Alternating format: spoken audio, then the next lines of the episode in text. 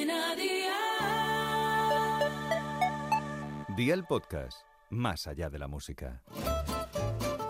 ¿Qué cenó hoy? Con Masito.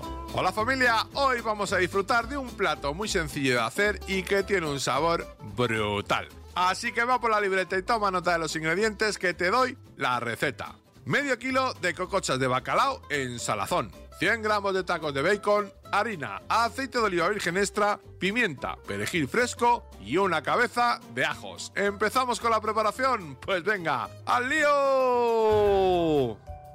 Desala las cocochas durante 12 horas como mínimo. Escurre las cocochas y sécalas muy bien. Pásalas por harina y elimina el exceso. Parte por la mitad la cabeza de ajos y pon una sartén al fuego con aceite. Dona la cabeza de ajos a un fuego de 6 sobre 9 durante unos minutos e incorpora las cocochas de bacalao y las tiras de bacon. Cocina a un fuego de 6 sobre 9 durante unos minutos hasta que el pescado esté en su punto. Echa un poco de pimienta y el perejil finamente picado y amigo mío, ya tienes la cena lista. Así de fácil, así de Aldi. Consejito del día, este plato también queda muy rico con migas de bacalao. Cocina bien los dientes de ajo para que se deshagan cuando te los vayas a comer y no queden duros. Los deberes para el lunes te los dejo por aquí. Recuerda que en Aldi puedes hacerte con todos estos ingredientes y muchos más a precios siempre bajos. 12 chuletas de cordero, un calabacín, 12 rodajas de rulo de queso de cabra, un pimiento rojo pequeño, un puerro, una cebolleta, aceite de oliva virgen extra, sal, pimienta, un huevo batido